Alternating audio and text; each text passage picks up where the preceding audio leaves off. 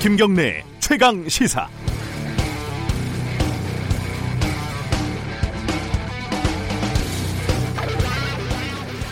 공포스러운 사건이 벌어졌습니다. 서울 신림동에서 귀가하는 여성을 한 남성이 뒤쫓아갔고 집에까지 침입하려고 하는 모습이 CCTV에 잡혔고 이게 인터넷에 퍼졌습니다. 경찰의 수사망이 좁혀지자 이 남성은 자수해서 수사를 받고 있습니다. 어, 상당수 여론은 강간미수로 처벌해야 한다는 겁니다. 경찰은 검토는 해보겠지만 주거 침입으로 일단 조사하고 있다 이렇게 밝히고 있는 상황입니다. 저도 개인적으로는 앞으로 어떤 일을 벌일지 모르는 그 위험한 남성을 가급적 형량이 높은 혐의로 처벌해야 한다고 생각을 합니다. 저도 딸을 키우는 아빠거든요. 여성들이 안전하게 살기 힘든 현실을 생각하면 이런 여론은 당연하다고 생각합니다. 하지만 제 고민은 여기서 시작이 됩니다. 그렇다면 언론은 이 사건을 어떻게 보도해야 하는가? 어, 대다수 언론들의 기사 제목을 보면요. 신림동 강간미수 영상, 신림동 강강미수범 이렇게 돼 있습니다. 뭐 이건 뭐 조선이고 경향이고 별 차이가 없습니다. 그런데요, 인터넷에서 SNS에서 이렇게 말하는 것과 똑같이 어, 사회적인 책임이 있는 언론들까지 그 영상만으로 강간 미수 사건이라고 규정을 하는 것이 온당한 걸까요? 강간 미수로 처벌을 해야 한다는 여론을 전하는 것은 당연하지만 제목부터 그렇게 규정하고 들어가는 것은 성급하고 어떻게 보면 또 비겁하고 결정적으로 장사 속이 보입니다. 이렇게 말하면 어, 잘난 척한다고 욕먹을 것 같습니다. 그럼에도 불구하고 언론은 지금보다 조금만 더 냉정을 되찾아야 되지 않을까요? 5월 30일 목요일 김경래 최강 시사 시작합니다.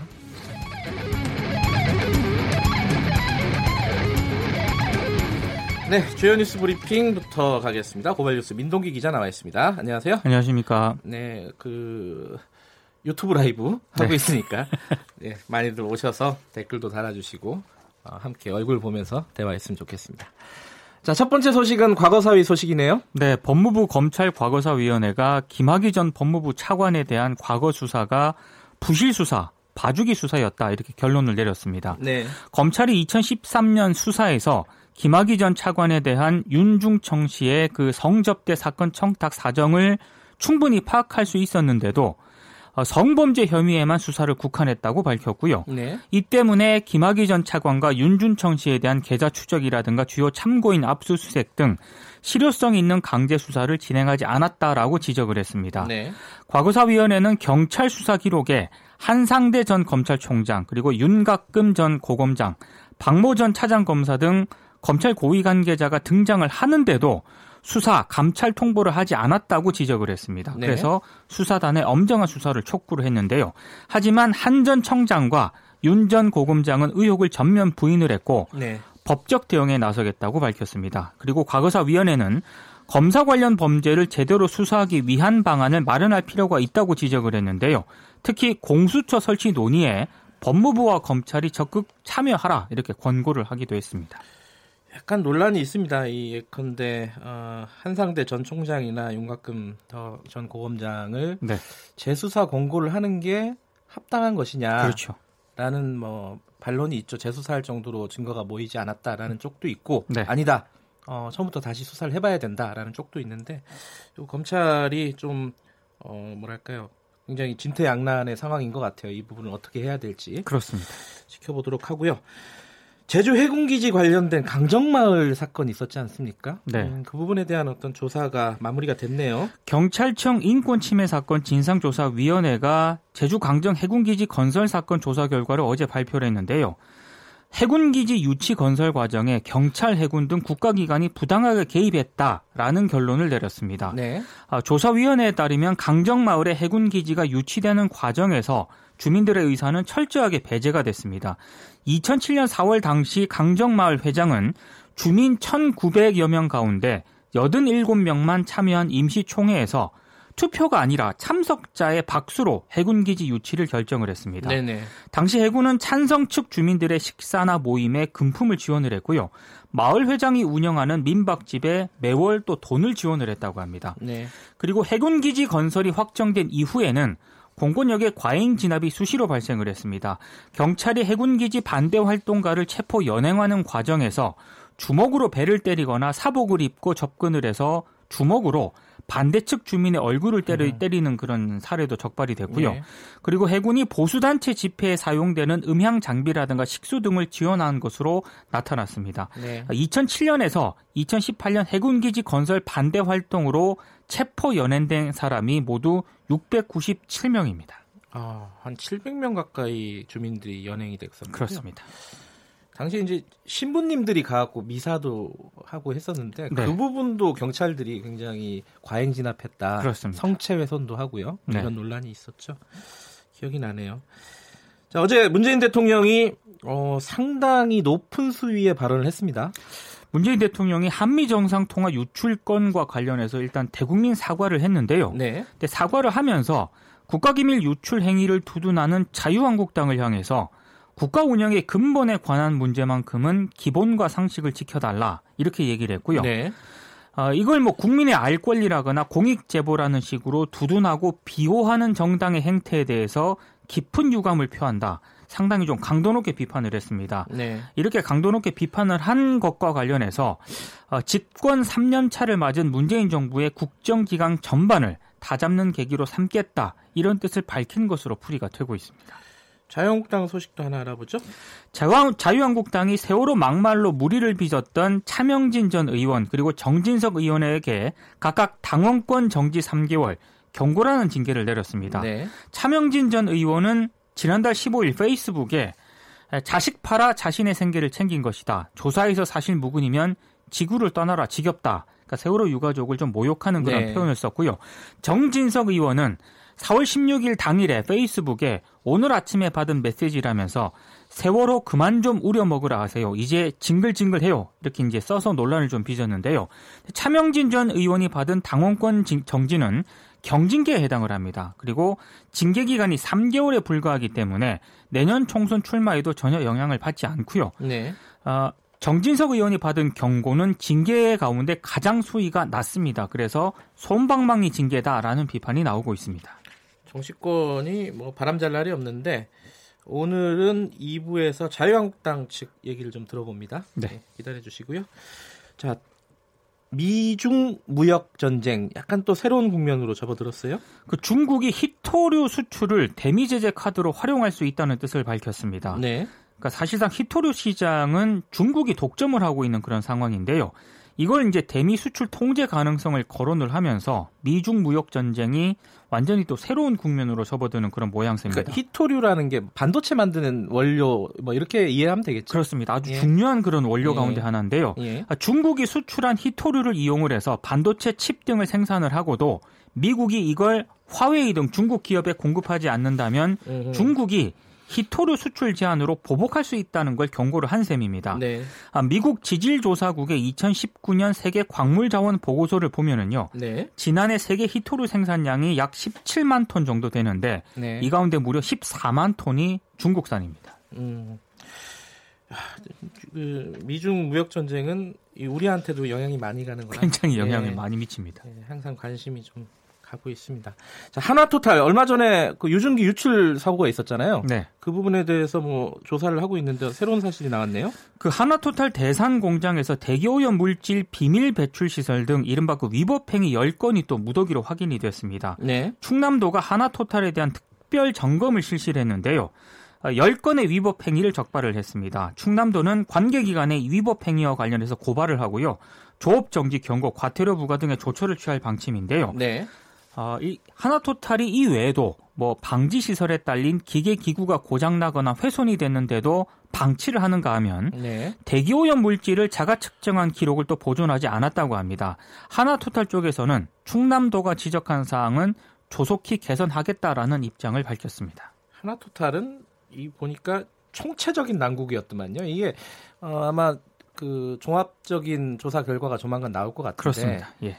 이뭐 배출한 불법적으로 배출한 사실도 드러났고 네. 사고가 났는데 신고를 제대로 안 한 부분도 그렇죠. 드러났고 늑장 신고했다는 예. 의혹도 제기가 됐고요. 여러 가지가 지금 드러나고 있습니다. 마지막 소식 전해주시죠. 시간 강사들의 처우 개선을 위한 강사법 시행이 7년 정도 미뤄졌거든요. 네. 이 사이에 대학들이 무려 2만 2천 명의 시간 강사를 해고한 것으로 나타났습니다. 네. 대학교육연구소 연구소가 전국 4년제 사립대학 152개 교를 대상으로 2011년부터 2018년 전체 교원 수를 분석을 했거든요. 네.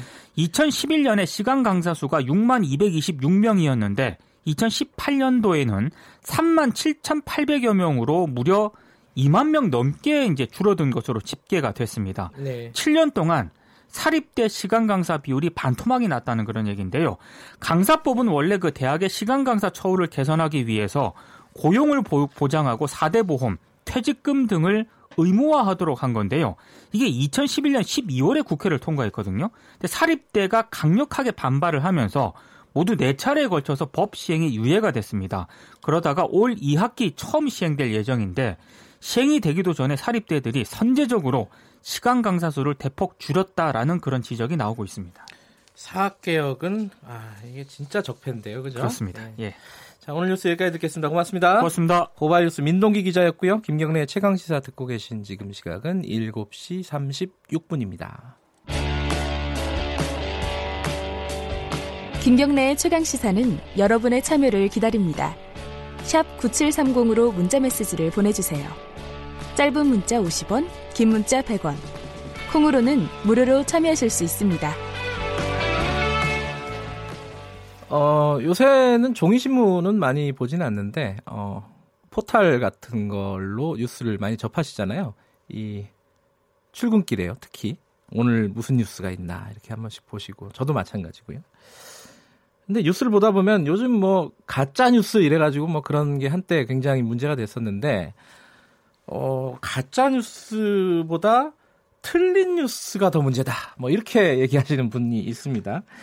틀린 뉴스라는 건 뭐 뭘까요? 어 가짜 뉴스랑 조금 다른 것 같죠 뉘앙스가 들어보면요. 정확하지 않은 어떤 용어나 이런 것들로 독자들을 헷갈리게 하고 어, 아니면 의도적으로 좀 속이는 그런 경우도 좀 있고요. 이런 것들을 좀 잘 알고 봐야지 될 것 같은데 그게 쉽지가 않습니다. 근데 이런 또 전문가가 있다고 해서 저희들이 오늘 특별히 한번 연결을 해보겠습니다. 어, 나라살림연구소라는 단체에 계신 이상민 수석 연구위원 전화로 연결해 보겠습니다. 안녕하세요. 예, 안녕하세요. 네. 어, 지금 출근하신 건가요? 아니면 출근 전이신가요? 아, 출근 전입니다. 아, 그러시군요. 주로 어, 출근하실 때 이렇게 뉴스를 보시나요? 어, 보통 출근을 좀 저는 빨리 하는데요. 아. 오늘 인터뷰 때문에 일부러 늦게 했고요. 그렇군요. 아침에 출근해서 한 7시 한 지금 정도부터 네. 좀 저희 연구소 업무상 매일 네. 아침에 재정 관련 뉴스를 보고 있습니다. 아, 재정 관련 나라 살림 연구소니까 국가 재정이나 이런 부분에 관심이 많으신 거군요. 예, 맞습니다. 예. 근데 이 저도 어 이상민 위원의 그 SNS를 몇 번 봤는데 어, 이 틀린 뉴스가 굉장히 많다. 이렇게 지적을 하셨더라고요. 예. 진짜 그렇게 많아요? 어, 이게 매일 그 언론을 체크를 하는데요. 네. 사실, 아, 이거 틀렸는데, 잘못됐는데라고 생각하는 날이 오히려 더 많아요. 어 어, 이거 문제가 없다라고 생각하는 날보다. 아, 그래요? 아주 눈에 띕니다. 예. 어, 그 정도면은 뭐 이렇게 한두 명의 기자의 문제가 아니라 전체적인 문제인 것 같은데, 일단은 네. 최근에 본 인상적인 틀린 뉴스 몇 개만 한번 짚어보죠. 어떤 게 먼저 좀 생각나시나요? 요즘에 그 국가 채무 논쟁이 많이 있잖아요. 그렇죠. 네. 그래서 그거 관련돼서 언론 기사를 보면은 대부분 한 절반 정도의 언론 기사가 틀린 경우가 많이 있습니다. 그래요? 아니 저는 잘 모르겠던데 어떤 네. 부분이 주로 많이 틀립니까 기자들이? 그러니까 일단 우리가 그냥 일반적으로 뭐 네. 빚이다, 뭐 채무다, 부채다 그냥 다 같은 용어처럼 혼용해서 쓰고 있잖아요. 달라요? 그런데 이게 다릅니다. 이게 사실 음. 채무라 하면은 네. 현금주의로 이게 진짜로 내가 갚아야 될 현금만 말을 하는 거고요. 채무는 그렇다. 예. 예, 그렇습니다. 근데 부채 같은 경우는 예. 이게 앞, 이게 꼭 현금뿐만 아니라 좀 경제적인 개념으로 내가 실제로 지출이 돼야 될 부분을 다 아르는 말인데요. 아. 이런 부분을 되게 혼돈해서 쓰고 있는 부분이 많습니다. 그게 그러니까 일반적으로 저희들이 뭐 우리 집에 어, 빚이 많다. 예. 내가 뭐 부채가 많다. 뭐 채무가 많다. 뭐 이렇게 얘기하는 것과 이게 예. 국가 채무다, 국가 부채다 이렇게 공식적으로 기자들이 기사 쓰는 것은 달라야 된다 이런 뜻인 건가요? 예, 물론이죠. 그러니까 음. 예를 들어서 제가 네. 키가 얼마다라고 할 때는 네. 뭐 키를 뭐 센치로 말할 수도 있고 인치로 말할 수도 있잖아요. 그렇죠. 아니면은 더 중요한 것은 신발을 신고 키를 잴 수도 있고 신발을 벗고 키를 잴 수도 있는데 네네. 만약에 제 키를 다른 사람이랑 비교를 하려면은 네. 센치면은 똑같은 센치로 비교를 해야 되고 인치는 똑같이 인치로 비교하든지 아니면 신발을 음. 신고 쟀으면은 똑같이 신발을 신고 재는 걸로 비교를 해야 되잖아요. 예. 그런데 이게 채무와 채무끼리 비교를 하고 부채와 부채끼리 비교하는 건 좋은데 네. 이게 채무 얘기를 하다가 갑자기 부채를 얘기를 하고 음흠. 이런 식으로 개념을 혼동해서 말하면은 이거는 뭐 틀린 뉴스라고밖에 볼 수가 없죠. 그 지금 말씀하셨듯이 예컨대 어, 우리나라는 네. 채무로 계산을 하고 예, 외, 그렇죠. 외국은 부채로 계산을 하고 예. 이래가지고 서로 비교해버리는 그런 경우가 있다는 말씀이신가요? 그렇죠. 이게 최근에 가장 뭐 구체적으로 얘기를 하는 게 오히려 더 예, 예. 같아요. 그 국가 채무 비율이 40%가 넘으면 좋냐 안 좋냐 뭐이 아. 지금 벌어지고 있습니다. 대통령도 거기에 대해서 한마디 했고요, 그죠? 예, 예. 맞습니다. 뭐 저는 뭐 개인적인 의견은 있긴 있는데요. 뭐 네. 저는 개인적으로는 40% 넘어도 뭐 괜찮다라고 생각하는데 네. 이건 뭐 저의 개인적인 의견이니까 네. 뭐 사람에 따라서 뭐 40% 넘으면 안 된다라고 말한 사람도 있을 수는 있겠죠. 네. 문제는 이 신발을 신고 재는 것과 벗고 재는 것을 비교하면 안 되는 것처럼 네. 40% 넘으면 안 된다라고 주장하는 사람들의 논리나 아니면 언론들의 근거를 보면은 뭐 국가 채무는 40%가 지금 뭐 넘을까 말까 하지만 공공부문 부채는 이미 60% 넘었다. 그렇기 음. 때문에 우리나라도 채무가 높다. 뭐 이런 식의 그런 언론 표현이 아. 많이 있거든요. 지금 말씀만 공공... 들어도 헷갈리네요. 예, 그래 맞습니다. 예. 일부러 뭐 헷갈리는 개념이긴 합니다만 네. 좀 일부러 헷갈리게 하는 측면도 있지 않을까라는 의심도 하는데요. 아, 그래요? 공공부문 부채라는 것은 신발을 신고 키를 쟀다라는 의미거든요. 예. 근데 신발을 신고 재니까 뭐 키가 40%가 아니라 60%로 된다라는 음. 그런 의미인 건데요. 근데 네. 이게 또 재밌는 거는 예를 들어서 공공부문 부채로 비교하자 보면은 우리나라가 60%가 된다라고 하는데 이미 2014년도에 65%였거든요. 아, 그래요? 2015년도엔 64%, 예. 16년도엔 63%, 17년도엔 60%예요. 예. 공공부문 부채라는 개념을 사용한다면은 우리나라 부채 비율이 점점 점점 낮아지고 있는데 어허. 그런데 이게 숫자가 40보단 60이 높다라는 이유로 공공부문 부채와 국가 음. 채무를 혼돈했으면은 그는 틀린 뉴스라고밖에 예. 볼 수가 없습니다. 근데 이게 이제 뭐 그런 어떤 정확한 개념이나 이런 부분들은 지금 뭐 시간이 짧아갖고 구체적으로 설명하는 거는 좀 무리일 것 같은데. 예, 그렇죠. 제가 여쭤보고 싶은 게 예. 기자들이 아까 살짝 말씀하셨는데 예. 어, 한마디로 말해서 무식해서 그렇게 쓴다고 보십니까? 아니면 어떤 의도가 있다고 보십니까? 저는 미필적 고의라고 생각하거든요. 그러니까 예. 미필적 고의라는 말은 의도가 있어도 그냥 틀려도 어쩔 수 없다라는 좀 확증 편향을 가지고 세상을 보면은 꼭 그렇게만 보이잖아요. 음흠. 자기가 뭐 정말 몰라서 쓸 수도 있고요. 네. 그런데 뭔가 좀 그 채무 비율이 높은 것처럼 보이고 싶은 그런 어떤 목적이나 의도가 있으면은 네. 어, 60%? 60은 40보다 높은 숫자니까 60%라는 숫자를 제시하면은 예. 국가 채무 비율이 높아 보이지 않을까? 네. 라는 그런 의도가 있으면은 그런 어떤 채무와 부채를 모르는 것이 네. 더 강조가 될 수가 있을 것 같습니다. 예. 제가 또 한 가지 여쭤보면요. 어, 예. 최근에 이 상속세 때문에 아이고 기업 못 해먹겠다 이런 기사들 엄청 많습니다. 어, 예, 맞습니다. 특히 뭐 경제지를 중심으로 해서 이제 거기에 예, 예. 대해서 또 와, 어떤 기사를 보고 총체적인 난국이다 뭐 이렇게 얘기하신 걸 제가 봤어요 SNS에서. 아, 예. 뭐 상속세 관련된 기사였는데 어떤 부분이 구체적으로 문제였습니까? 그 상속세 재원 마련하는 기업들이라는 표현이 있었는데요. 네. 보면 아 기업이 열심히 기업 활동하는데 상속세 때문에 기업 활동에 지장이 있으면 좀 안타까운 생각도 들잖아요. 그렇죠. 그런데 기업은 상속세를 전혀 내지 않습니다. 그러니까 이건 뭐 사실상 당연한 말인데요. 당연한 건가요? 예, 상속세를 내는 것은 기업이 아니고요. 예. 기업의 지배주주 개인이 내는 거죠. 아. 만약에 지배주주 개인의 재산에다가 상속세로 부과가 됐는데 네. 그거를 기업이 상속세 재원을 마련한다면 이거는 배임인 거죠. 음흠. 기업은 상속세 부담이 전혀 없습니다. 네. 그러니까 이 제목 같은 것들을 뭐랄까요 정확하지 않고 오해의 소지가 많게 뽑는 거네요. 말하자면. 그렇죠. 음. 근데 그 제목이 네. 정확히 네. 뭐 오너들이 지분을 매각한다라는 제목을 봤는데요. 그렇죠. 예. 근데 오너 보통 우리가 재벌 총수들을 오너라고 언론에서 많이 말하잖아요. 그렇죠.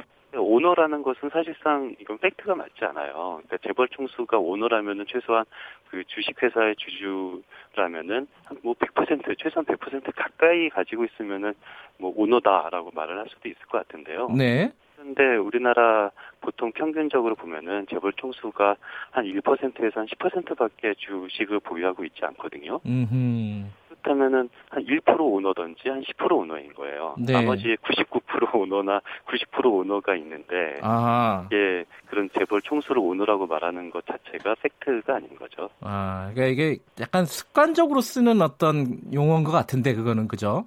이 예, 뭐, 그렇죠. 뭐 기업 오너, 재벌 오너 뭐 이런 식으로 쓰는 것도 어, 지금의 경제 현실이나 기업 현실에 맞지 않다 이런 말씀이시네요. 경제 현실뿐만 아니라 법 개념에도 맞지가 않죠. 법 개념에도 적으로 많이 네. 쓰고 있는 단어인데요. 네. 언어라는 것은 이게 굉장히 힘이 세서 네. 어떤 뭐 사회 현실을 반영하기도 하지만 또 그런 식으로 사회 현실을 그 추동하는 그런 동력이 되기도 하잖아요. 네. 그 언어의 어떤 개념이란 것은 그런데, 네. 근데 어떤 재벌 총수를 오너라고 표현을 하면은 네. 아 이 기업은 그냥 재벌 총수 소유다라는 그런 이미지를 줄 수가 있으니까 네. 아무리 다른 사람들이 다 잘못 쓴다 하더라도 예. 언론들은 정확한 개념을 사용하는 것이 맞다고 봅니다. 하나만 더 짚어보면요. 어, 예. 짧게나마 하나 더 짚어보면은 집단 소송이라는 거에 대해서 이것도 잘못됐다 이렇게 말씀을 하셨더라고요. 예, 그렇죠. 최근에 뭐 코론 같은 경우에 이제 그 투약자들 예. 어, 소송을 벌이는데 그것도 집단 소송이다 이렇게 많이들 표현했어요 사실. 저도. 아마 어디서 그렇게 얘기했던 것 같기도 하고 예. 이게 잘못된 건가요 이게? 그 집단 소송은요 네. 집단적으로 제기하는 소송이 아니거든요. 그 집단 소송이란 것은 하나의 법률 용어로서 고유 명사예요. 네. 무슨 소리냐면은 그 집단 소송은 그 소송을 제기한 사람에게만 어떤 그 기판력, 그러니까 네. 재판에 대한 결과를 동일하게 그, 그 적용하는 것이 아니라 소송을 제기하지 않는 사람에게도 네. 이 기판력이 그 이 적용되는 그 소송을 우리는 집단 소송이라고 하는데요. 그 음. 클래스 액트라는 그런 소송의 제도를 번역을 한 것이 집단 소송입니다. 예. 그런데 보통 언론에서 쓰는 집단 소송은 그냥 단체로 소송을 제기한 것을 집단 소송이라고 그렇게 표현을 쓰죠. 하는데요. 예. 그냥 풀어서 음. 뭐 단체로 소송을 제기했다라고 말하면 아무 문제가 없거든요. 아. 그런데 집단 소송을 했다라고 말하면 이것은 개념이 틀린 거고요. 근데 뭐 예. 뭐 이것은 말꼬투리 잡는 거 아니냐라고 말할 수 있는데 예. 사실 그렇지 않은 게 저 같은 사람은 뭐 개인적으로 집단 소송이 우리나라에 좀 도입이 되어야 된다라고 생각을 해요. 진권 집단 소송 말고도. 예. 그런데 집단 소송이 도입이 돼야 된다라고 주장을 하면은 주변에서 어 집단 소송은 매일 하는 거 아니야? 언론에서 매일 하는 것 같은데. 그러네요. 라고 예. 오해를 받게 됩니다. 아. 이런 것들도 좀 정확하게 음. 개념을 쓰는 것이 좋을 것 같습니다. 이게 아 이게 두 가지 측면이 있는 것 같습니다. 기, 사를 쓰는 기자들 네, 예. 문제가 있는 것 같고, 그럼 독자들도 이런 거에 뭐랄까요 속, 속는다는 건 좀 그렇고 어, 틀린 뉴스를 좀 이렇게 정확하게 바라볼 수 있는 눈이 필요하지 않습니까? 일단 그렇죠. 뭐 독자들은 오늘 말씀을 들으면서 그런 생각을 많이 하셨을 것 같은데 기자들이 이런 예. 오류를 줄이려면 어떻게 해야 될까요? 제가 좀 조언을 듣고 싶네요.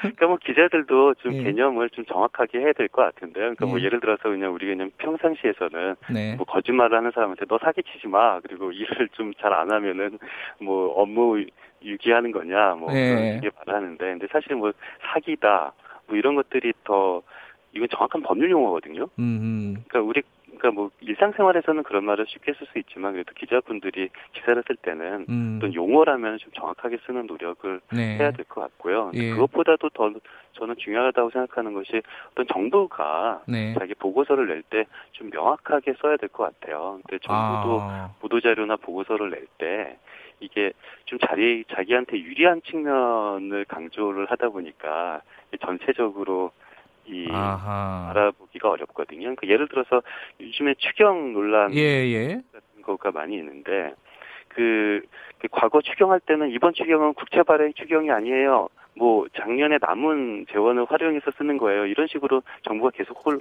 홍보를 예. 해왔어요. 근데 이번 올해 추경 같은 경우는 국채 발행 을 하는 추경이거든요. 예. 그렇다면 언론들은 정부의 말에 맞춰서 아, 국채 발행 추경은 나쁜 거고 작년에 남은 돈을 가지고 하는 것은 좋은 거다라고 말을 하는데 이것도 사실은 맞지 않아요. 이건 음. 조삼모사거든요. 근데 네. 뭐 정확한 개념을 뭐 알겠습니다. 뭐 그런 얘기는 좀 정확하게는 다음에 한번 하도록 하고요. 예, 예. 어찌 됐든 정부도 마찬가지고 기자들도 마찬가지고 용어, 개념어 이런 것들을 좀 명확하고 정확하게 선택하고 사용을 해야 된다. 이런 생각이 예, 좀 드네요. 맞습니다. 예. 그 어, 여러분들이 전은자님을 비롯한 청취자분들이 쉽게 잘 설명해 주셔서 좋다고 말씀해 주셨습니다.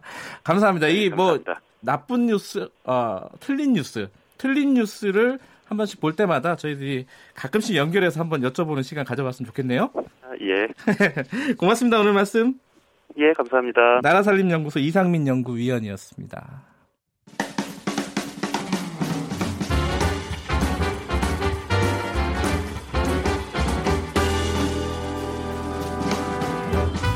여러분의 아침을 책임집니다.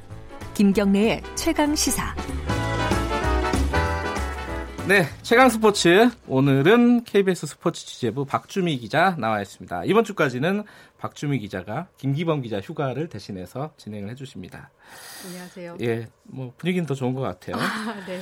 그 어제 축구 소식을 저희들이 못 전해드렸는데 네. 간단하게 정리해 볼까요? 네, 지난번에는 제가 졌다는 소식 전해드렸는데 네. 오늘은 네. 승전보를 안고 왔습니다. 남아공과의 조별리그 2차전에서 우리나라가 우리나라가 1대 0으로 이겼습니다. 네. 1승 1패를 기록해가지고 우리나라가 조 2위에 올랐어요. 네. 그래서 16강 진출이 훨씬 더 가능해졌고 이제 마지막 3차전이죠. 아르헨 티나와의 경기에서 16강을 확정 짓게 됩니다. 그런데 아르헨티나는 지금 2승하고 있죠? 조 2연승을 해서 16강을 이미 확정 지었어요. 아, 그래요? 네, 그래서 이제 마지막 3차전에서는 우리나라와의 경기에선 다소 힘을 좀 뺄 것이다. 음. 라고 보이기 때문에 우리나라는 이 경기에서 최소 비기기만 해도 16강에 갈 수 있거든요. 아, 비기면 올라가는 거예요? 네. 음. 그래서 비기는 게 가능해 보이기 때문에 16강도 음. 가능해 보인다 이런 평가를 받고 근데 있습니다. 포르투갈이 남아공을 이기고 네. 우리가 비겨도 우리가 올라가요? 그렇죠. 우리가 아. 승점이 더 많은 아, 승점이 네, 더 많으니까 승점이 많아지고 네. 아주 대패를 하지 대패를 않는 하진 않는 네. 아, 그렇군요. 그렇습니다. 언제예요? 이게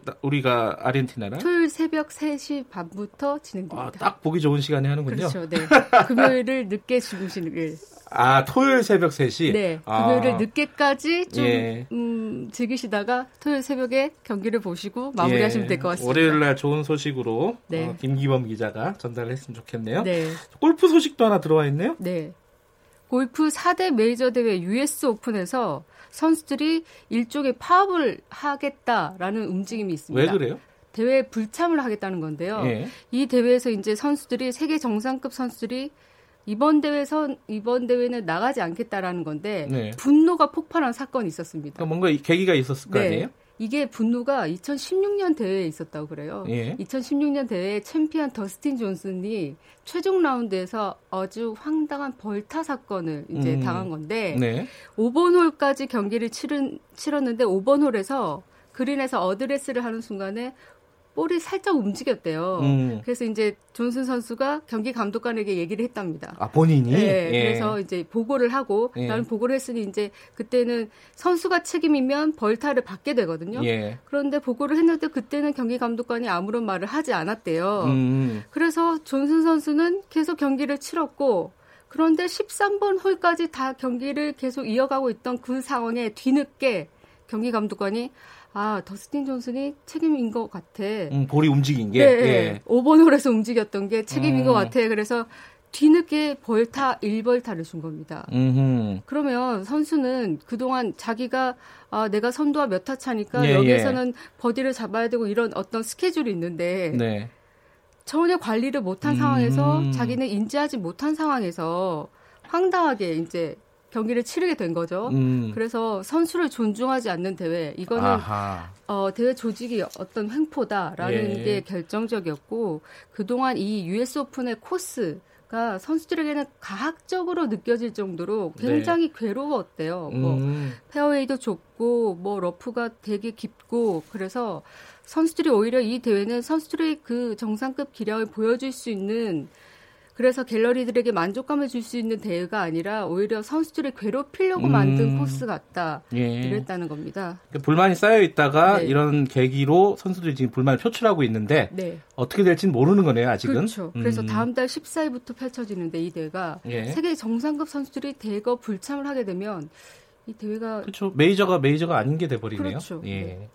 프로야구 소식 간단하게 하나 전달하고 마, 무리하죠 네. 쪽지 때문에 지금 논란인데요. 프로야구에서 쪽지가 뭐, 무슨 얘기예요? 이게? 그러니까 이 종이가 왜 논란이냐 하면 네. 지난 21일 경기였어요. 네. 하나와 네. 삼성의 경기에서 삼성 외야수 박희민 선수가 이제 수비를 하고 나서 뒷주머니에서 종이 한 장을 꺼내서 펼쳐봅니다. 네. 이게 어떤 거냐면 수비 페이퍼라고 해서 네. 이제 상대 타자들의 어떤 타구를 분석해서 이제 이 선수가 타구가 깊으면 어, 수비 위치를 좀 뒤로 예, 예, 예. 물러나고 예. 이런 게 있잖아요. 그거를 이제 펼쳐봤는데 이거를 두고 SK 등 4개 구단이 저 커닝 페이퍼 아니냐라고 아 원래 못 보게 돼 있어요? 이게 KBO 규정에서는 못 보게 돼 있답니다. 아, 휴대는 그래요. 더그아웃에서는 붙여놓고 이거를 분석해서 음. 볼수 있지만 근데 KBO 규정에는 볼 수 없어서 이게 금지가 되어 있다는 건데 많은 분들이 현장에서도 그렇고 팬들은 메이저리그에서도 다 허용이 아. 되는데 왜 이걸 금지하는지 모르겠다라는 알겠습니다. 네, 여기까지 듣고요. 자 만나자마자 이별입니다. 네. 자 오늘 소식 고맙습니다. 감사합니다. KBS 스포츠 취재부 박주미 기자였습니다. 김경래 최강사 1부는 여기까지 하고요. 뉴스 잠깐 듣고 8시 5분에 돌아옵니다.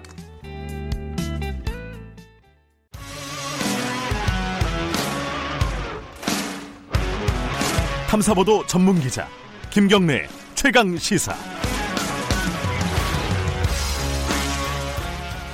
예, 김경래 최강사 2부 시작하겠습니다. 어, 좀 급한 소식이 하나 들어와 있네요. 헝가리 부다페스트 다뉴브 강에서요. 유람선이 칠모모를 했는데 그 유람선에 한국인 단체 관광객이 33명이 타고 있었다고 합니다. 그래서 외교부가 지금 파악한 결과는 지금 사, 사망자가 7명인데 이 7명에 대한 국적은 지금 확인하고 있는 상황이고요.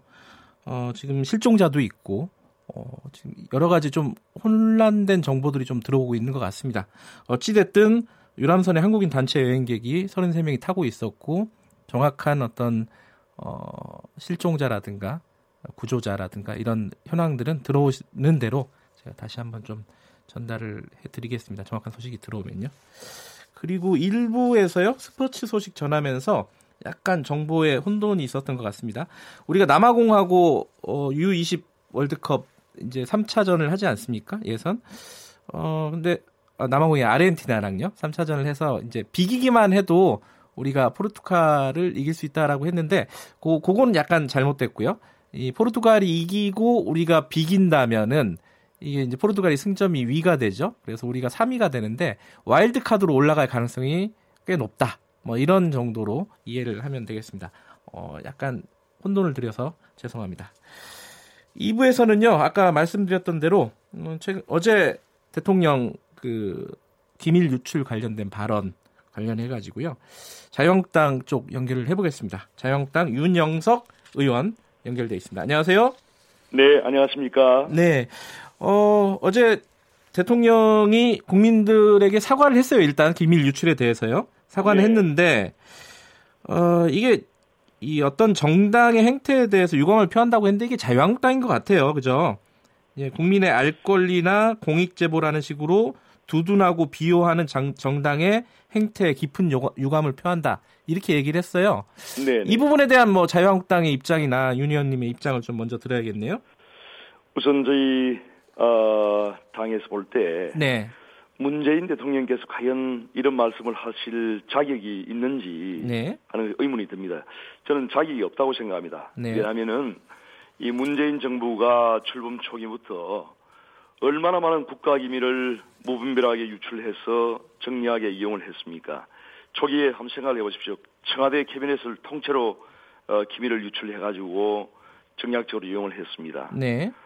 뭐 개성공단 중단 관련 그런 기밀을 유출한 거라든지 또한 한일 관계에 대한 그런 기밀 유출에서 지금 한일 관계가 이렇게 최악의 그런 파국을 맞고 있지 않습니까? 네. 이렇게 어, 모든 국가 기밀을 정략적으로 이용한 문재인 대통령과 민주당이 이런 말씀을 할 자격이 없다고 저는 생각합니다. 네. 더구나 최근에 그 문재인 대통령의 그러한 그 인식을 보면은 모든 선과 악의 판단을 문재인 대통령이 또 우리 민주당이 독점을 하는 것 같습니다. 그래서 내 편과 내 편을 갈라가지고 네. 지금 모든 정쟁을 생산하고 있는데 문재인 대통령이야말로 정말 정쟁 유발자입니다. 음. 그래서 이 사건은 지금 이제 이미 민주당이 네. 지난 24일 그 형사 고발을 했지 않습니까? 네. 그래서 이 부분이 국가 기밀 유출에 해당하는지는 이제 사법부의 판단이 맡겨야 됩니다. 음흠. 그런데 대통령이 사법부 판사도 아닌데 네. 왜 기밀 유출이라고 이렇게 단정을 할 수 있습니까? 그것은 대통령이 해서는 안 될 가이드라인을 설정하는 것입니다. 네. 그래서 이렇게 대통령이 불필요한 정쟁을 유발하지 말고 네. 일단 그 지켜보는 것이 옳다고 저는 생각합니다. 근데 이 강효상 의원의 그 기밀 유출 의혹 관련해 가지고는요. 이 전직 그 외교관들 뭐 네. 김숙 전 대사, 반기문 전 총장, 천영우 네. 전 수석. 천영우 전 수석은 보수 진영 인사죠. 이 뭐 천영우 비... 전 수석께서는 이제 네. 노무현 전 대통령 참여정부 시절에 이제 네. 청와대 수석을 한 분이고요. 예. 그다음에 김숙 전 대사나 이제 반기문 어, 전 위원 총장 같은 경우도 이미 정치에 네. 발을 깊숙이 들인 분들입니다. 그래서 네. 뭐 마, 대부분이 그렇게 말씀하시는 것은 결코 아닙니다. 네. 아, 현재 그 보면은 최근에 어, 진보 좌파의 그 시민단체인 참여연대 소속의 네. 그 박경신 교수가 마저도 예. 기밀 누설죄로 처벌될 사람은 강효상 의원이 결코 아니다라고 주장을 했습니다. 음. 그래서 박 교수는 이 정치인이 취득한 정보를 공개하는 행위 자체를 처벌을 하게 되면은 네. 우리 사회가 암흑 사회로 돌아갈 수밖에 없다라고 했는데 네. 어, 상당히 의미심장한 말입니다. 그래서 어, 정치인이 이렇게 의정 활동을 통해서 취득한 어, 그러한 정보를 국민들께 알리는 이런 행위를 네. 다 이렇게 탄압을 한다면은 대한민국 결코 민주사회가 될 수가 없습니다. 그 하나 바로 잡으면 천영우 전 수석은 그 이명박 전 대통령 시절에 어, 청와대 외교안보 수석을 하셨죠, 그죠? 네, 그 예, 예, 청와대 예. 외교안보 수석을 했는데 예, 예, 예. 야간 이 특정한 어떤 한 사람의 개인적인 네. 의견을 전체의 의견 인 양 네. 이렇게 하는 것은 옳지 않다고 생각합니다. 그 부분은 계속 얘기가 나오고 있습니다. 그, 그 자유한국당에 있는 윤상현 의원도 이게 국익을 해치는 무책임한 행동이다 이렇게 비판을 했거든요. 네, 물론 뭐 그렇게 보는 분도 있지만은 네. 어, 자유한국당도 114명의 국회의원이 다양한 그 의견을 가지고 있기 때문에 네. 어떤 한 사람의 의견이 전체 의견으로 네. 안 됩니다. 그 어제 어, 한국당 의총에서요. 네네. 어, 가, 그, 이 부분이 논의가 됐고 나경원 원내대표가 어, 언론에 인터뷰하는 걸 보니까 검찰에서 강 의원을 부른다고 해도 내줄 수가 없다. 내줄 수, 이렇게 얘기를 했어요. 네, 그래서 이제 어, 자유한국당의 지도부가 네. 원내 지도부가 이제 강효상 의원의 어떤 그 행위를 어, 어, 일단은 그 국회의원의 정상적인 네. 어, 의정 활동 일환으로 보고 있고 네. 그래서 이러한 부분에서 어, 소속 국회의원을 보호하겠다라고는 음. 또 정권의 그런 탄압으로부터 지켜내겠다는 그런 의지의 표현이라고 봐주시면 되겠습니다. 예.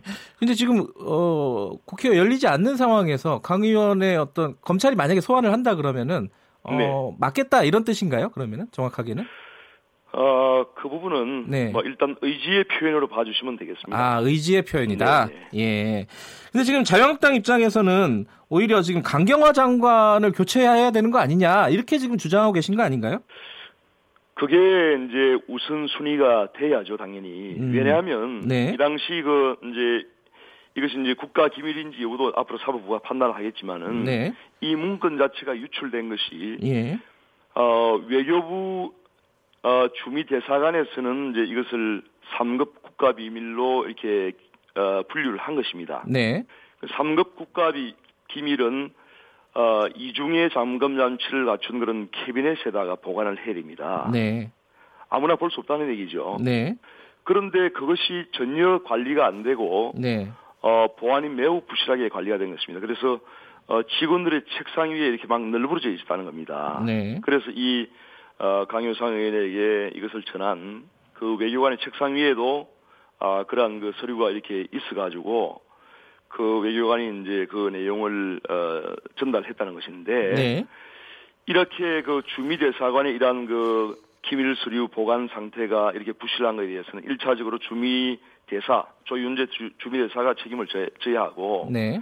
또한 전체적인 어, 외교부가 얼마나 많은 그 국가 기밀을 지금 관리하고 있습니까? 네. 그렇기 때문에 강경화 외교부 장관이 이런 부실 관리에 대한 일차적인 책임을 져야 합니다. 예. 그런데 지금 강경화 외교부 장관이나 지금 조윤재 주미대사는 음. 뭐 본인들이 지금 제일차적인 책임을 져야 되는데 전혀 책임을 지지 않고 네. 힘없는 그 부하 직원들만 지금 닥달을 하고 있는 것입니다. 네. 그래서 이것은 아주 잘못된 것이고 앞으로 이제 그런 사법부의 판단 과정에서 이러한 부분이 밝혀질 거라고 저는 생각을 합니다.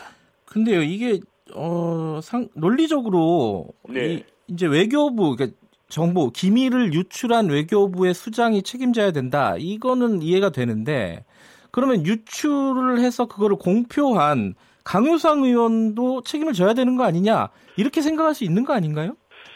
이게 이제 그 사실상 그 외교관이 네. 그 정상 간의 통화 내용을 강효상 의원에게 전달할 당시에 예. 이것이 국가 기밀이라고 전혀 고지를 하지 않았습니다. 아하.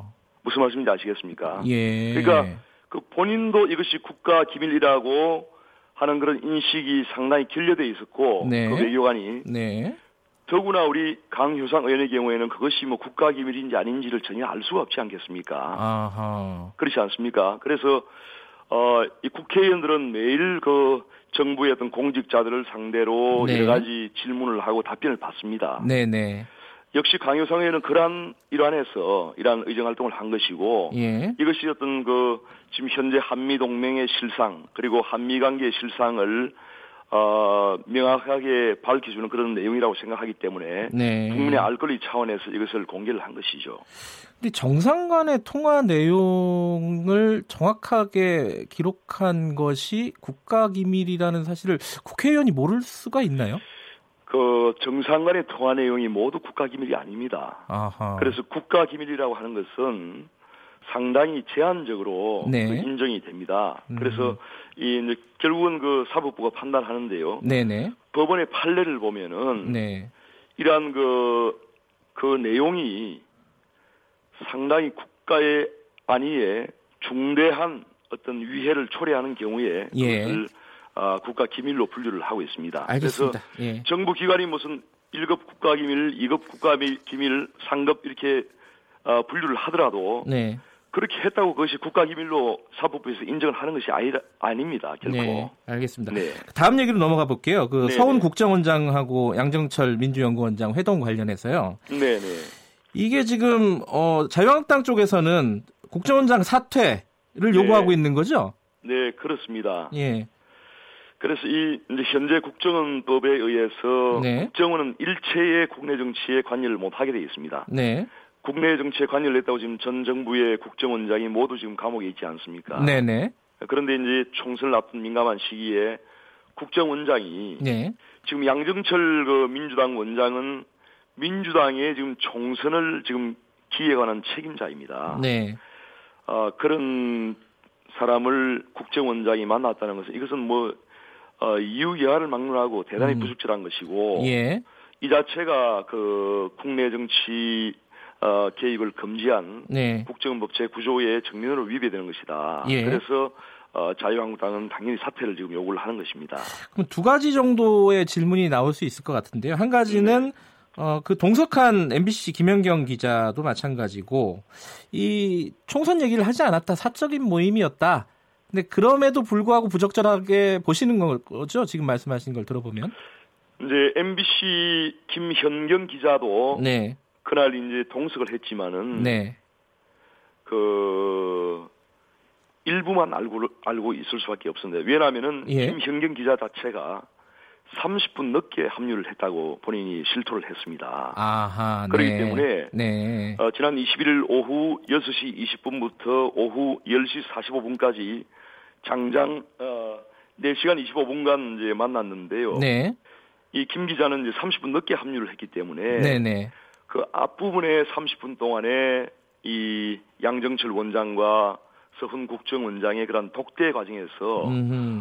뭐 총선의 얘기는 충분히 이거는 있었다고 볼 수밖에 없는 것이죠. 예. 그러한 부분은 김현경 기자도 알 수가 없는 겁니다. 그렇지 않습니까? 또 한 가지 예 더 여쭤볼 거는 그래서 이제 예, 예. 김현경 기자가 뭐 총선 관련 얘기가 없었다라고 이렇게 예. 하는 것은 그것은 그 두 분의 어떤 그 입장을 변호하는 것 이상 이하도 아니다 이렇게 예. 생각합니다. 근데 신북풍론 얘기를 하고 계세요. 어, 자유한국당 네. 쪽에서 이건 어떤 뜻이에요? 북풍을 제기했다. 한, 국당 지도부에서 네. 이 지금 이 마, 만남이 어, 북풍을 네. 기획한 건 아니냐 이런 취지의 얘기들이 좀 나오고 있는 것 같은데. 그래 지금 이제 그 민주당에서는 네. 상당히 문재인 정부에 대한 국민들의 지금 심판 분위기가 높아지고 있기 때문에 네네. 총선에서 뭔가 어, 승기를 잡기 위해서 예. 어, 북한 문제를 이용을 하려고 하는 게 상당히 의도가 많이 지금 보이고 있습니다. 음. 어, 실제로 지난 그 지방선거 2018년 6월달 지방선거를 앞두고도 어, 4월 27일 날그 판문점에서 어, 문 대통령과 예. 김정은이 만나서 그러한 그 그야말로 어, 일종의 국민들의 어, 보여주기식 이런 정상회담을 했고 네. 또한 어, 그 뒤에 6.12 어, 싱가포르 미국 정상회담도 어, 지방선거에 상당한 영향을 끼쳤습니다. 네. 그래서 이러한 부분에서 지금 그 어, 저희가 합리적인 의심을 하는 것은 음흠. 서훈 국정원장은 남북 관계를 총괄하고 대북 관계에 공작을 하는 사람입니다. 음흠. 그리고 어, 이 MBC 김현경 기자도 북한 전문 기자입니다. 네. 그래서 지금 MBC 방송의 그 북한 통일 어, 방송 추진 단장을 지금 맡고 있는 사람이죠. 네. 그래서 민주당의 선거기획을 총괄하는 그 양정철 원장과 어, 대북 관계를 총괄, 총괄하는 그런 국, 어, 가정보기관의 수장이 만나서 뭔가 북풍을 총선 앞도 만들어내겠다고 하는 그런 의도가 있다고 저희들은 지금 생각을 하고 있습니다. 분명히 그런 의도가 있다고 저는. 근데 이 모든 의혹들을요. 네. 어, 정보위를 열어서 좀 뭐 얘기를 좀 들어보고 규명을 해보자라는 게 지금 이해운 어, 정보위원장의 의사인 것 같은데 네. 자유한국당은 지금 정보위 열 계획이 있습니까? 의사가 있는 건가요? 당연히 있죠. 그래서 지금 그 정보위 개최를 요구를 했습니다. 민주당에. 예. 그런데 민주당이 지금 사실상 거부를 하고 있는 것입니다. 예. 왜냐하면은 그 사전 조건으로 정보위 개최 사전 조건으로 국회 정, 정상화를 요구를 하고 있습니다. 예. 그래서 이것은 이제 사실상 정보위를 개최할 의도가 의사가 없다라고 하는 것을 이제 어, 내비치는 음. 것인데 어, 이러한 중대한 그 문제가 생긴 이러한 상황에서 정보위를 빨리 열어서 예. 어, 국민들이 보는 앞에 명명백백하게 모든 진상을 밝혀야 됩니다. 알겠습니다. 국회 정상화는 다음에 하고 일단은 원 포인트로 정보위 열자 이런 뜻인 거죠? 당연히 이거는 음. 정보위를 빨리 개최를 해야 됩니다. 알겠습니다. 오늘 말씀 여기까지 듣겠습니다. 고맙습니다. 네, 수고하십시오. 자유한국당 윤영석 의원이었습니다.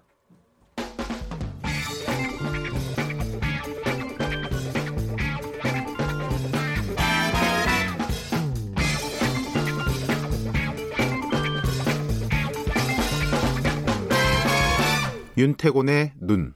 네, 윤태곤의 눈 의제와 전략그룹 더모아의 윤태곤 정치 분석실장 나와 계십니다. 안녕하세요. 네, 안녕하세요.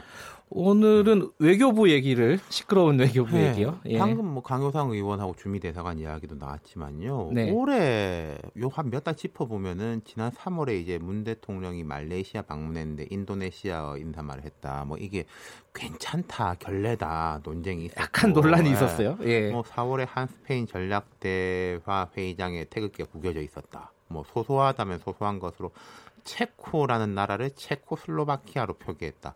체코슬로바키아라는 나라는 80년대 없어졌어요. 없어진 나라죠. 예. 예. 발틱 지역을 발칸으로 표기를 했다. 음. 뭐 거기다가 최근에 나온 게 정재남 주 몽골 대사가 남은 깐풍기를 어쨌냐. 그래가지고 이제 직원들한테 갑질을 했다. 비자 발급 브로커랑 유착을 했다. 이런 예. 이제 의혹이 제기되고 있고 김도연 주 베트남 대사도 뭐 갑질, 김영란법 위반 혐의로 이달 초에 귀임 조치도 있어요. 한 달째 베트남에 대사 없어요 지금.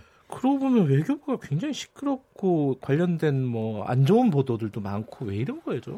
그러니까 원래 뭐 고시 출신 관료들이 다 그렇습니다만은 외교부 관료들은 또 뭐 좋은 의미든 나쁜 의미든 엘리트 의식이 있거든요. 예. 외무고시라는 어느 나라든지 뭐 그렇습니다만은 네.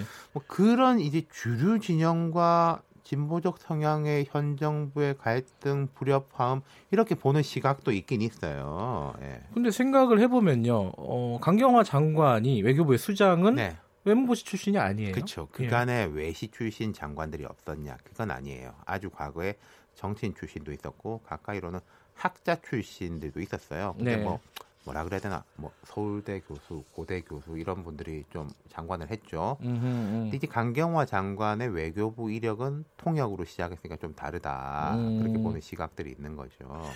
이게 사실 어, 이 문재인 정부 때 지금 벌어지고 있는 네. 논란들이긴 하지만은 예전에 참여정부 때 비슷한 일들이 좀 있었어요. 지금 주미 대사관 건 이 예. 외교관이 대구 출신의 서울대 외교학과를 졸업했고 강효상 의원하고 이제 학연 지연이 겹치고 그래서 이제 뭐 그런 거 아니냐 이런 네. 시각이 있고 여권도 좀 그렇게 보는 것 같은데 참여정부 때 이런 일이 있었습니다. 2002년 정권 초에 이제 외교부 북미국 간부들이 회식 자리에서 노무현 대통령의 대미 외교 정책을 비판했는데 그냥 정책적으로 비판한 게 아니라 좀 막말 뭐 음. 이렇게 비판했다. 이걸 이제 누가 투서로 청와대 민정수석실에 보냈어요. 네. 이 투서를 전달한 사람들도 외교관이었거든요. 그랬나요? 네. 예. 윤영관 당시 장관 물러나고 담당 국정이었던 위성락 북미국 장 자리를 내놓고 이른바 북미 라인들이 이렇게 철퇴를 맞았죠. 이 문제 제기를 한 사람들은 이른바 자주파로 불렸는데 청와대 행정관 등으로 갔는데 또 이제 이분들이 참여정부 후반기에는 다른 정책, 평택 미군기지 이전 과정에서 미국의 전략적 유연성 개념 수용이나 FTA에 대해서 반발해가지고 그 보수 쪽이 아니라 청와대와 갈등을 빚고 그랬거든요. 복잡하네요. 네, 이때 뒤쪽으로 밀렸던 보수 혹은 주류 외교관들은 또 보수 정부에 중용되고 음. 네. 지금 벌어진 일들이 이런 연장선으로 볼 수 있는 건가요? 근데? 오버랩 되기는 하는데요. 냉정하게 볼 필요는 있을 겁니다. 과연 외교부에 나온 이런 연이은 잡음들이 구주류 진영의 반격인가? 어떻게 보세요? 뭐 태극기가 구겨졌다. 발틱, 발칸, 뭐 체코슬로바키아, 체코 실무적 문제지 않습니까? 예, 예. 예. 그리고 지금 주미 대사관 대사가 조윤재 대사예요. 예. 참여정부 시절에 대통령 비서실 경제보좌관 지냈고 문 대통령이 더불어민주당 대표일 때 싱크탱크 정책공간 국민성장 소장을 지낸 인물이에요. 네. 그리고 몽골 대사, 베트남 대사 같은 경우에 뭐 깐풍기, 브로커 유착 의혹 뭐 이런 이런 것도 주류 비주류하고 다른 맥락이지 않습니까? 개인의 뭐 어떤 능력이랄까 네, 네, 이런 문제고 네. 그리고 또 주 몽골 대사는 이른바 주류 학맥도 아니고요. 지금 김도연 주 베트남 대사는 제가 앞서 말씀드렸던 참여정부 북미국 파동의 당사자예요. 김도연 대사가요? 네, 그 어? 제보한 사람 중에 한 명입니다. 아 그래요? 네. 그래가지고 그 후에 외교관을 그만두고 삼성전자에 입사해가지고 임원으로 지내다가 현 정부 출범한 후에 베트남 대사로 깜짝 발탁됐거든요. 근데 이분이 음. 또 지금 강경화 장관하고 되게 충돌하고 있어요. 예. 이런 건 또 주류의 반격하고는 상관없는 오히려 뭐 정반대 뭐 성향이라든지 이력을 따지면 오히려 현 정부하고 음. 가깝고 기업에 갔다가 현 정부한테 발탁돼 온 사람이란 말이에요. 그게 지금 하기 좋은 말로 네. 세간에는 어, 이 외교 라인의 주류 외교 라인의 반 아, 갈등 네. 뭐 이렇게 해석하는 사람들이 많은데 그게 딱히 또 그렇지는 않네요. 그러니까 그 부분도 있을 수 있겠지만 그것만 바라보면은 지금 외교부에서 벌어지는 많은 문제들을 제대로 파악 못하거나 오히려 상당한 부분을 덮어버릴 수 있는 이쪽만 음. 문제다라고 하면 그럴 수가 있다는 거죠. 네. 그러니까 지금 보십시오. 현 정부 들어가지고 임명된 사강 대사 중에 중국, 러시아, 일본은 최근에 교체가 됐는데 오히려 이쪽이 어, 외교관 쪽으로 도로 바뀌고 있어요. 원래 외교관이 아닌 분들이 쭉 됐다가 아, 러시아하고 뭐 이쪽은 이제 일본은 외교관 출신으로 바뀌었어요. 대사가 음. 중국은 장하성 대사가 갔습니다만은 그렇죠. 예. 조윤재 대사만 유임됐지 않습니까? 말하자면 현 정부의 철학을 더 공유할 수 있는 사람. 네. 그리고 개각이 이어졌지만은 강경화 장관은 또 자리를 지키고 있고요. 네. 아, 지금 외교부는요 주류 비주류의 문제가 아닌 것 같아요. 뭐 총체적인 문제가 있는 것 같고 최근에 임명된 이제 조세영 외교부 1차관 이분이 이제 외무고시 출신으로 연일 군기잡기에 이제 나서고 있긴 한데 네. 뭐잘 모르겠습니다. 대통령께서 어저께 이제 보면은 한국당에 대해서 유감 표명을 하면서 또 이런 문제에 대해서 국민들한테 사과도 했단 말입니다. 사과. 이게 어. 결국 좀 뭐 장관이라든지 대사한테도 당장은 아니겠지만은 책임론이 갈 수밖에 없을 것 같고 어제도 우리가 이야기했지만 뭐 지금 북한은 물론이고 일본, 미국하고 치열한 외교전에 총력을 기울여도 모자랄 판인데 네. 지금 집안이 너무 시끄러운 것 같아요. 네. 어수선한 것 같고 예. 지금 아까 제가 말씀드린 대로 그 주류 진영과의 문제도 있지만은 그 외에 다른 부분에 대해 가지고도 좀 냉정하게 들여다 봐야 될 때가 아닌가 그렇게 싶다는 음, 거죠. 그 네. 문재인 대통령은 사실 장관의 책임론 이런 부분에 대해서는 되게 유보적인 아직은 네, 아직까지는 예. 이야기를 안 하고 있죠. 그지만 예. 이번 사태가 정리가 되면은 일정 정도 좀 책임져야 될 상황이 오지 않을까라는 예측은 할 수 있는 거 아닙니까? 그러니까 이게 뭐 사실은 이낙연 총리도 올 연말 이전에는 좀 이제 나간다 통보도 있고 예. 하니까 예. 그러면 이제 그 시점까지 가느냐 아니면 조금 더 먼저 이렇게 교체가 되느냐 이 둘 중에 음, 하나겠죠. 예, 알겠습니다. 예. 오늘 말씀 감사합니다. 감사합니다. 의제와 전략그룹 더모아의 윤태곤 정치 분석 실장이었습니다. 김경래 최강시사 2부는 여기까지 하겠습니다. 잠시 후 3부에서는요, 진보의 향기 김기식 전 금융감독원장과 함께 합니다. 어, 일부 지역국에서는 해당 지역 방송 보내드립니다. 잠시 후에 뵙겠습니다.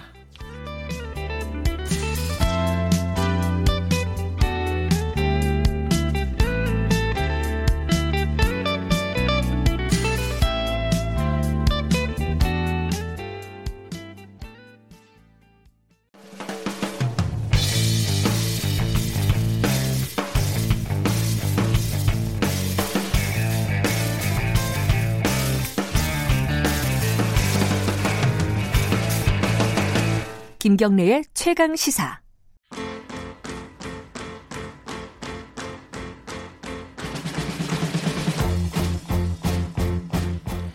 네, 김경래 최강 시사 3부 시작합니다. 어, 유튜브 라이브 하고 있으니까요. 어, 한번 들어오셔서 김기식 더미래연구소 정책위원장의 얼굴을 확인하시기 바라겠습니다. 진보의 향기 시간입니다. 오늘도 김기식 정책위원장 나와 계십니다. 안녕하세요. 예, 안녕하세요.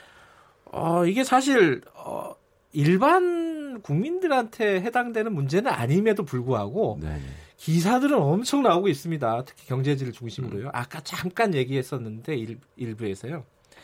가업 상속 공제 이거를 음. 좀 바꿔야 된다. 한마디로 이 상속세 너무 많아가지고 어, 기업하기 힘들어서 음. 기업을 뭐 팔아먹고 그만둘 수밖에 없는 음. 상황이다.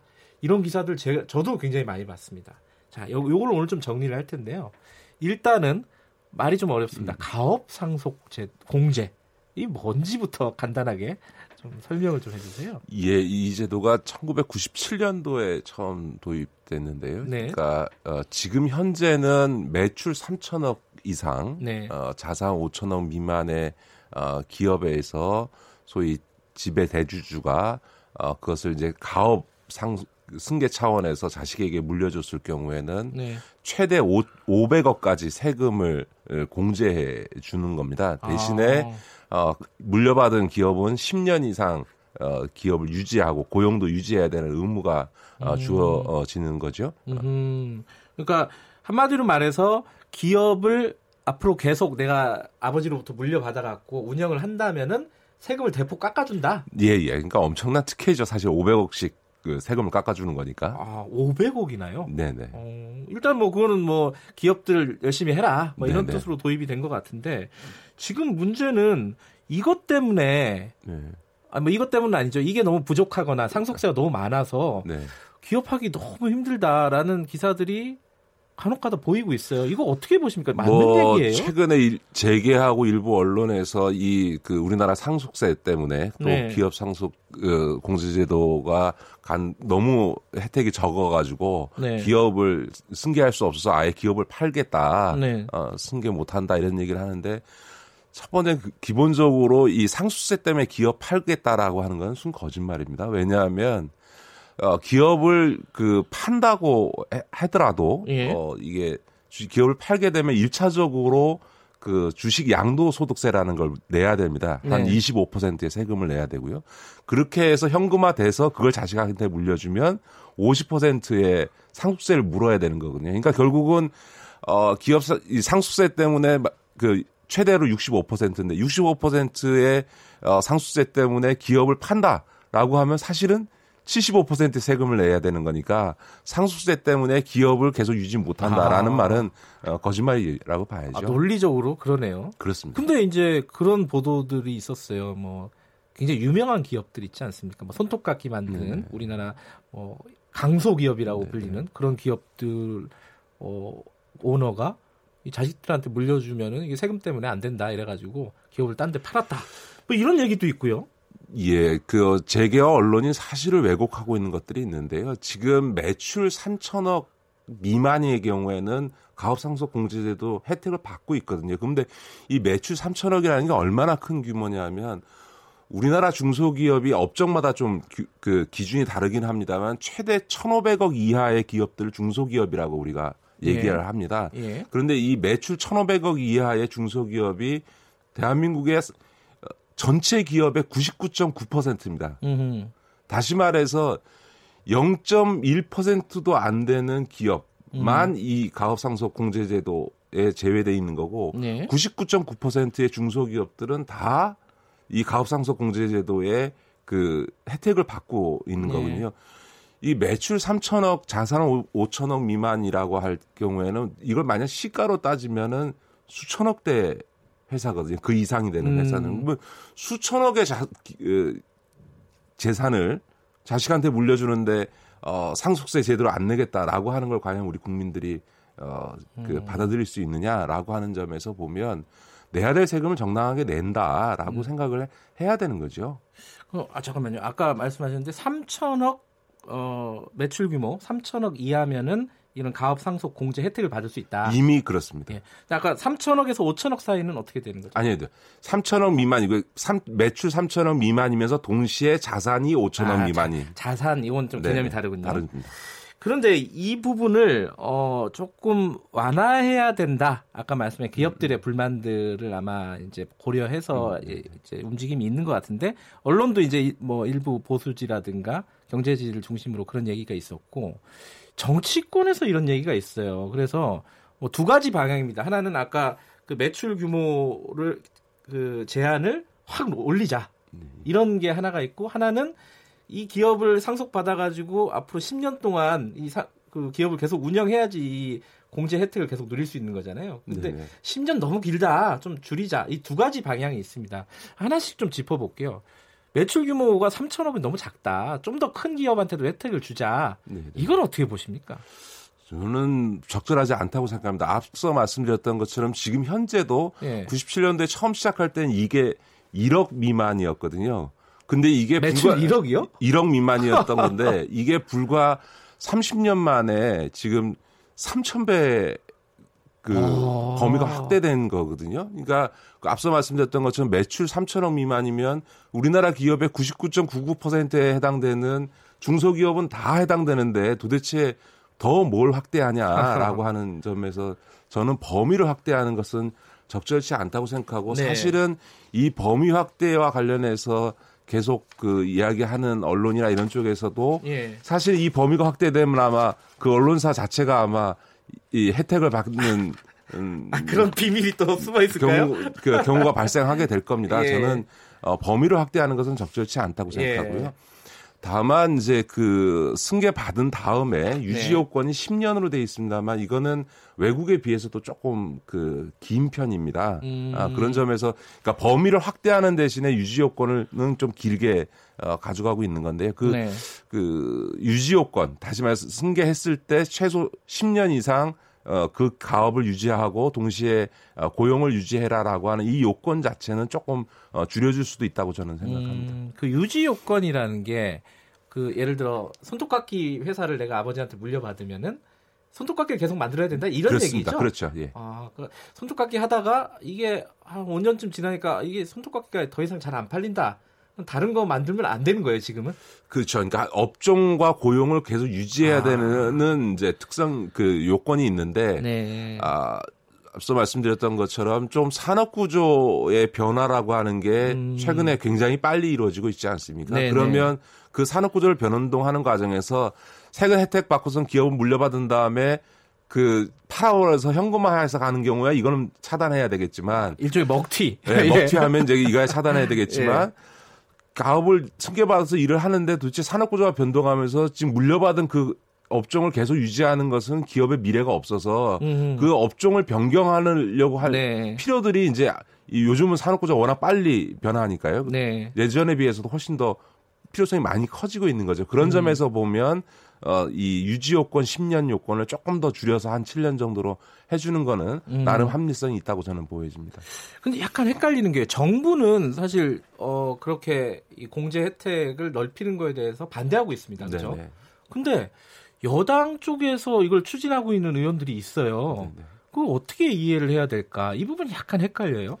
저는 어, 적절하지 않다고 보는데요. 그게 네. 이제 어, 지역구 활동을 하다 보면 어, 지역에 이제 중소기업 하시는 분들 쪽에서 그런 얘기들이 가끔 나오기도 합니다. 근데 이제 정확히 어, 음. 의원들이 가려 들 보셔야 될 게 앞서도 말씀드렸던 것처럼 실제로 지금 더불어민주당이 보호하려고 하고 육성하려고 하는 중소기업들은 앞서도 말씀드렸던 100%다 이미 가업상속 공제제도의 예. 어, 혜택을 다 누리고 있는 거고요. 지금 네. 범위를 확대하자라는 거는 그 이상의 상당히 대기업에 가까운 중견기업까지 이 범위를 확대하자라고 하는 건데 그거는 적절치 않고 더군다나 외국에 있어서 이 가업 상속 공제 제도를 하는 거는 가문 기업이라 그래서 비상장한 상태에서 음흠. 대를 이어서 이 장인 정신으로 이 어쨌든 기업을 하는 네. 경우들에 네. 대해서 혜택을 준 건데 우리는 그런 비상장 기업만 아니라 지금 상장돼 있는 기업에까지 지금 아하. 혜택을 주고 있거든요. 그러면 압도적인 지분을 갖고 있는 대주주들에게 세금 혜택을 확대하게 되면 소수주인데도 불구하고 주식을 팔면은 세금을 물거든요. 그렇죠. 그, 그리고 또 소수주인데도 불구하고 주식을 만약에 자식한테 물려주게 되면 다 그대로 세금을, 상속세 예. 내고 있단 말입니다. 그러면 오히려 대주주한테 혜택을 주는 꼴이 음. 되니까 이 상장 기업에 대해서 가업 상속 공제 제도를 어, 음.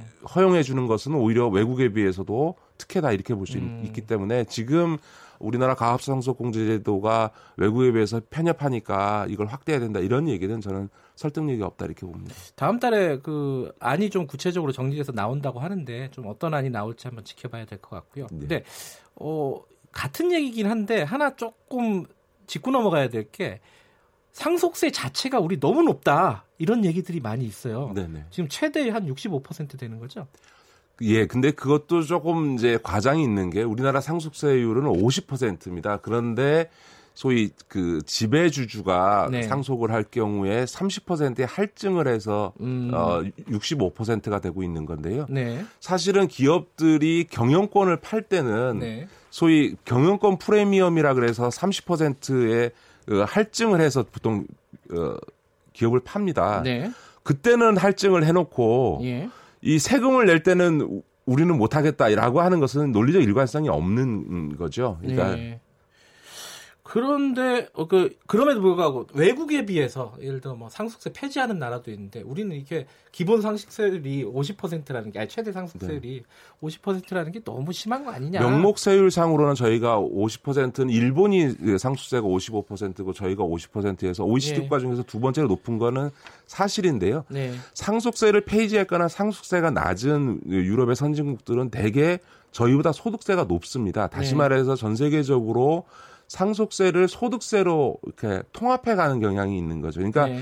상속세를 조정하려고 하면 그와 함께 소득세를 그럼 올릴 거냐? 네. 라고 하는 문제를 같이 논의해야 되는 것이지 예. 상속세만 그렇게 얘기해서는 곤란하다. 예를 들어서 세계에서 많이 거론하는 캐나다 같은 경우 상속세를 폐지했는데요. 예. 대신에 소득세가 60%입니다. 아. 그러니까 상속세를 소득세로 포함시켜서 최고 세율을 60%로 해서 예. 소위 그 소득 재산이 많은 사람들을 미리 상속하기 전에 소득세 차원에서 음. 세금으로 걷어들이는 이런 예. 시스템을 운영하고 있는 거죠. 전체적인 조세 체계를 좀 봐야 된다. 그렇습니다. 그런 말이네요. 지금 잠깐 들어온 소식이 있어서 이거 간단하게 좀 정, 전달 좀 해드리고요. 이 헝가리 부다페스트 다뉴브강에서 유람선 침몰했다는 소식 아까 전달해 드렸는데요. 예, 외교부 공식 외교부가 공식적으로 한국 관광객이 33명이 탑승 중이었고요. 이 중에 최소한 7명이 사망했다. 이렇게 지금 밝히고 있습니다. 어, 실종자에 대한 구조 작업은 진행이 되고 있다고 하고 근데 실종자가 19명이라고 하는데 그럼 나머지는 어떻게 됐는지 뭐 이런 부분들은 지금 명확하지는 않은 것 같네요. 굉장히 큰 사고가 일어났네요. 지금 어, 외교부는 어, 병원에 후송된 구조자에 대해서 영사 조력을 하고 있다. 대책 협의하고 있다. 이 정도 소식이 들어와 있습니다. 좀 오늘 하루 종일 좀 자세하게 좀 알아봐야 될 소식인 것 같습니다. 어제 과거사위가 사실상 마지막 발표였죠. 그 김학의 네네네. 사건이요.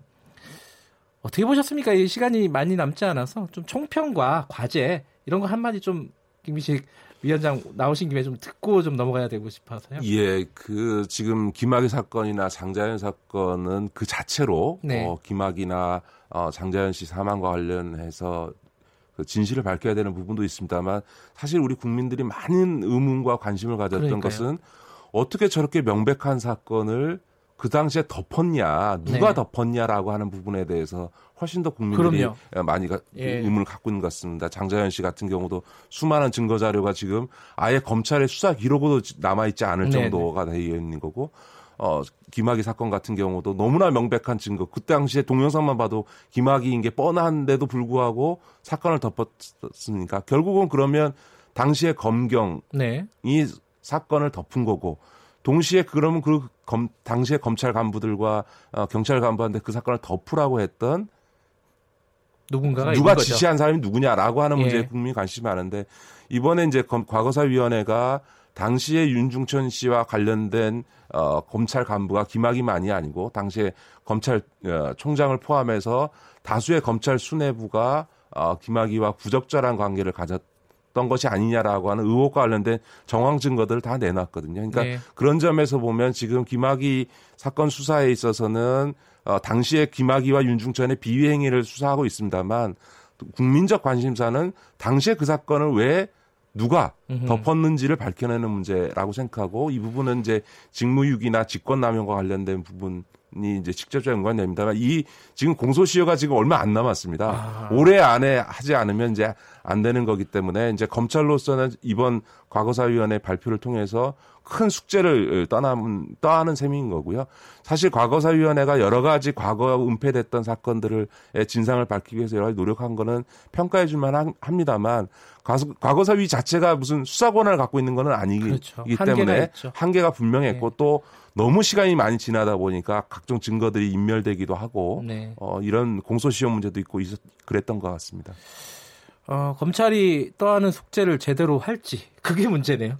예, 그 참 이제 검찰로서는 지금 이제 검경 수사권 조정 어, 국면에서도 예. 검찰이 스스로에 대해서 얼마나 어, 제 식구 감싸게 안 하냐, 예. 엄정한 어, 잣대를 대르대느냐라고 하는 부분은 검찰 스스로도 국민적 신뢰와 관련해서 굉장히 심각한 음. 문제이기 때문에 어, 아마 고민을 하지 않을 수 없을 거고요. 보다 근본적으로는 바로 이런 문제들을 해결하기 위해서 고위공직자 비리수사처를 만들고 그래서 이 고위공직자 비리수사처가 검찰이나 경찰을 상대로 독립적으로 수사할 수 있게 하게 되면 네. 사실은 김학이나 장재현 사건처럼 소위 거, 검찰이나 경찰의 음. 고위 간부들이 사건을 은폐하는 이런 일은 누군가 자기를 수사할 수 있기 때문에 음흠. 이제 못하게 되겠죠. 그런 점에서 이번 김학의 장자연 사건 또 과거사위원회 발표라고 하는 것은 왜 공수처를 만들어야 되는지의 네. 필요성을 다시 한번 확인시켜준 사건이 아닌가 싶습니다. 네, 그 사건 자체도 중요하지만은 그 사건이 지금까지 은폐되고 어, 수사가 제대로 안 됐던 게 왜 그랬는지, 누가 그랬는지 이 부분을 밝혀내는 것이 더 중요할 수도 있다. 그렇습니다. 알겠습니다. 오늘 말씀 감사합니다. 네, 고맙습니다. 진보의 향기 김기식 더미래연구소 정책위원장이었습니다. 김경래 최강시사 듣고 계신 지금 시각은 8시 47분입니다.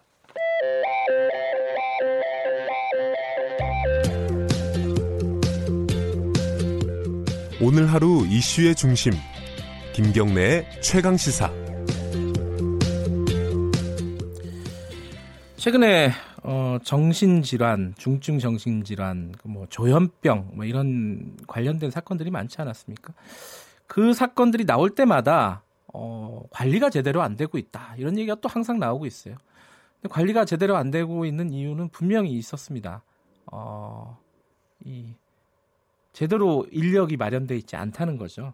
그 관련된 인력이. 근데 그 작은 인력으로 적은 인력으로 고군 분투하고 계신 분이 있습니다. 저희가 오늘은 어, 광주에서 광주광역시에서 정신건강복지센터에서 일하고 계신 정신건강 전무요, 전문 요원 김향희 간호사님 연결해서 어떻게 어, 고군분투하고 계신지 한번 들어보겠습니다. 안녕하세요. 네, 안녕하세요. 네, 어, 정신건강복지센터라고 제가 아까 말씀드렸는데 네. 여기가 뭐 하는 데인지 모르시는 분들이 많을 거예요. 간단하게 좀 설명해 주시면요.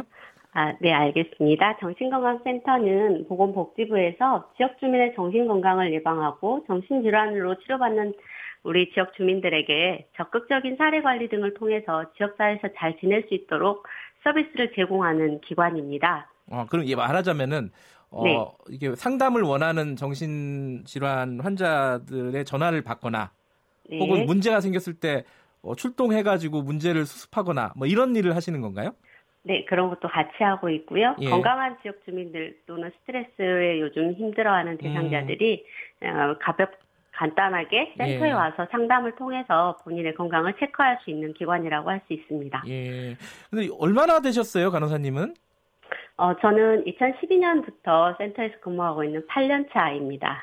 아니, 근데 이게 그냥 가볍게 생각해도 힘들 것 같아요. 왜냐면은 어, 아무래도 정신 질환을 앓고 계신 분들은 어, 네. 조금 이제 대화나 이런 관리가 쉽지 않을 거다라는 생각이 언뜻 들긴 하는데 네. 꽤 오래 하셨어요, 그죠? 2012년부터 하셨으면은 어... 안 힘드세요?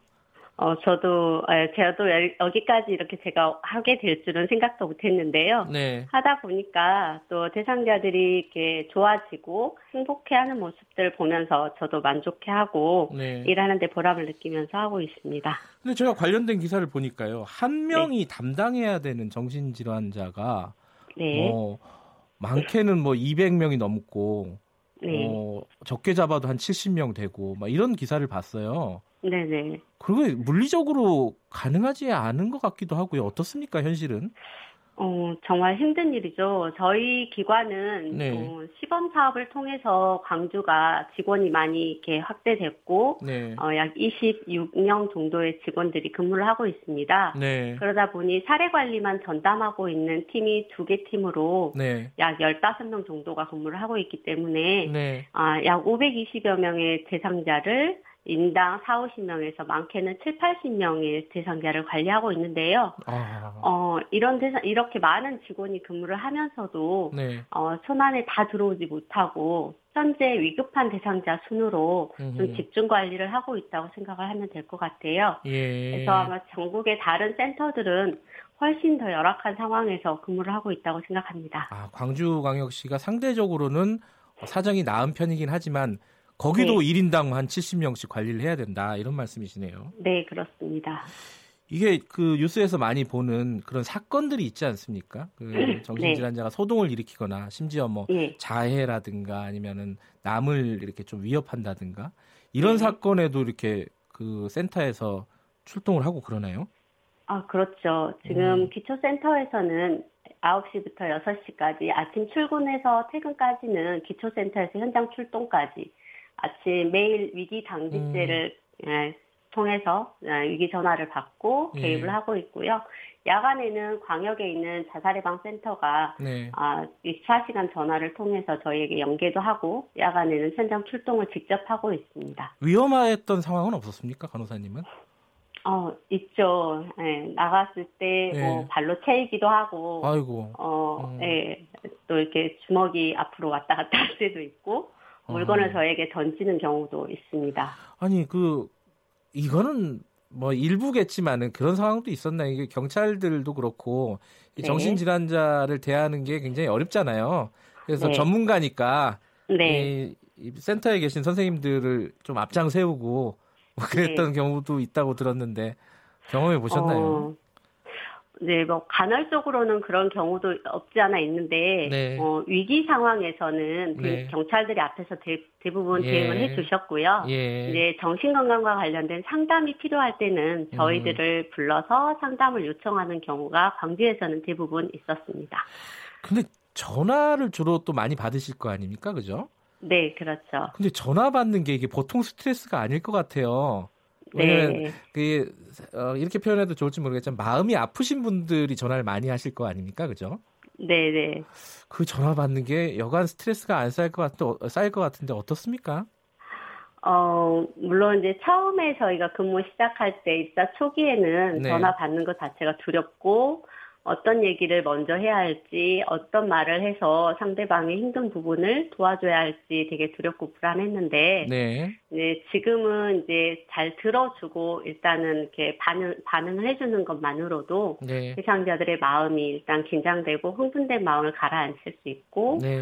어, 위기 상황을 이제 대처해 가다 보면, 네. 네 대상자들이 좀 호응을 해주기 때문에 네. 훨씬 더 이제 지금은 안정이 되어 있습니다. 그러나. 지금도 어, 지, 센터 직원들이 계속 많이 바뀌기도 하고 그렇기 때문에 네, 네 그런 초 입사 초기의 직원들이 아마 많이 힘든 부분이 없다 없지 않아 있다고 생각합니다. 그러니까 근속 연수가 한 3년밖에 안 된다면서요. 너무 힘들어가지고.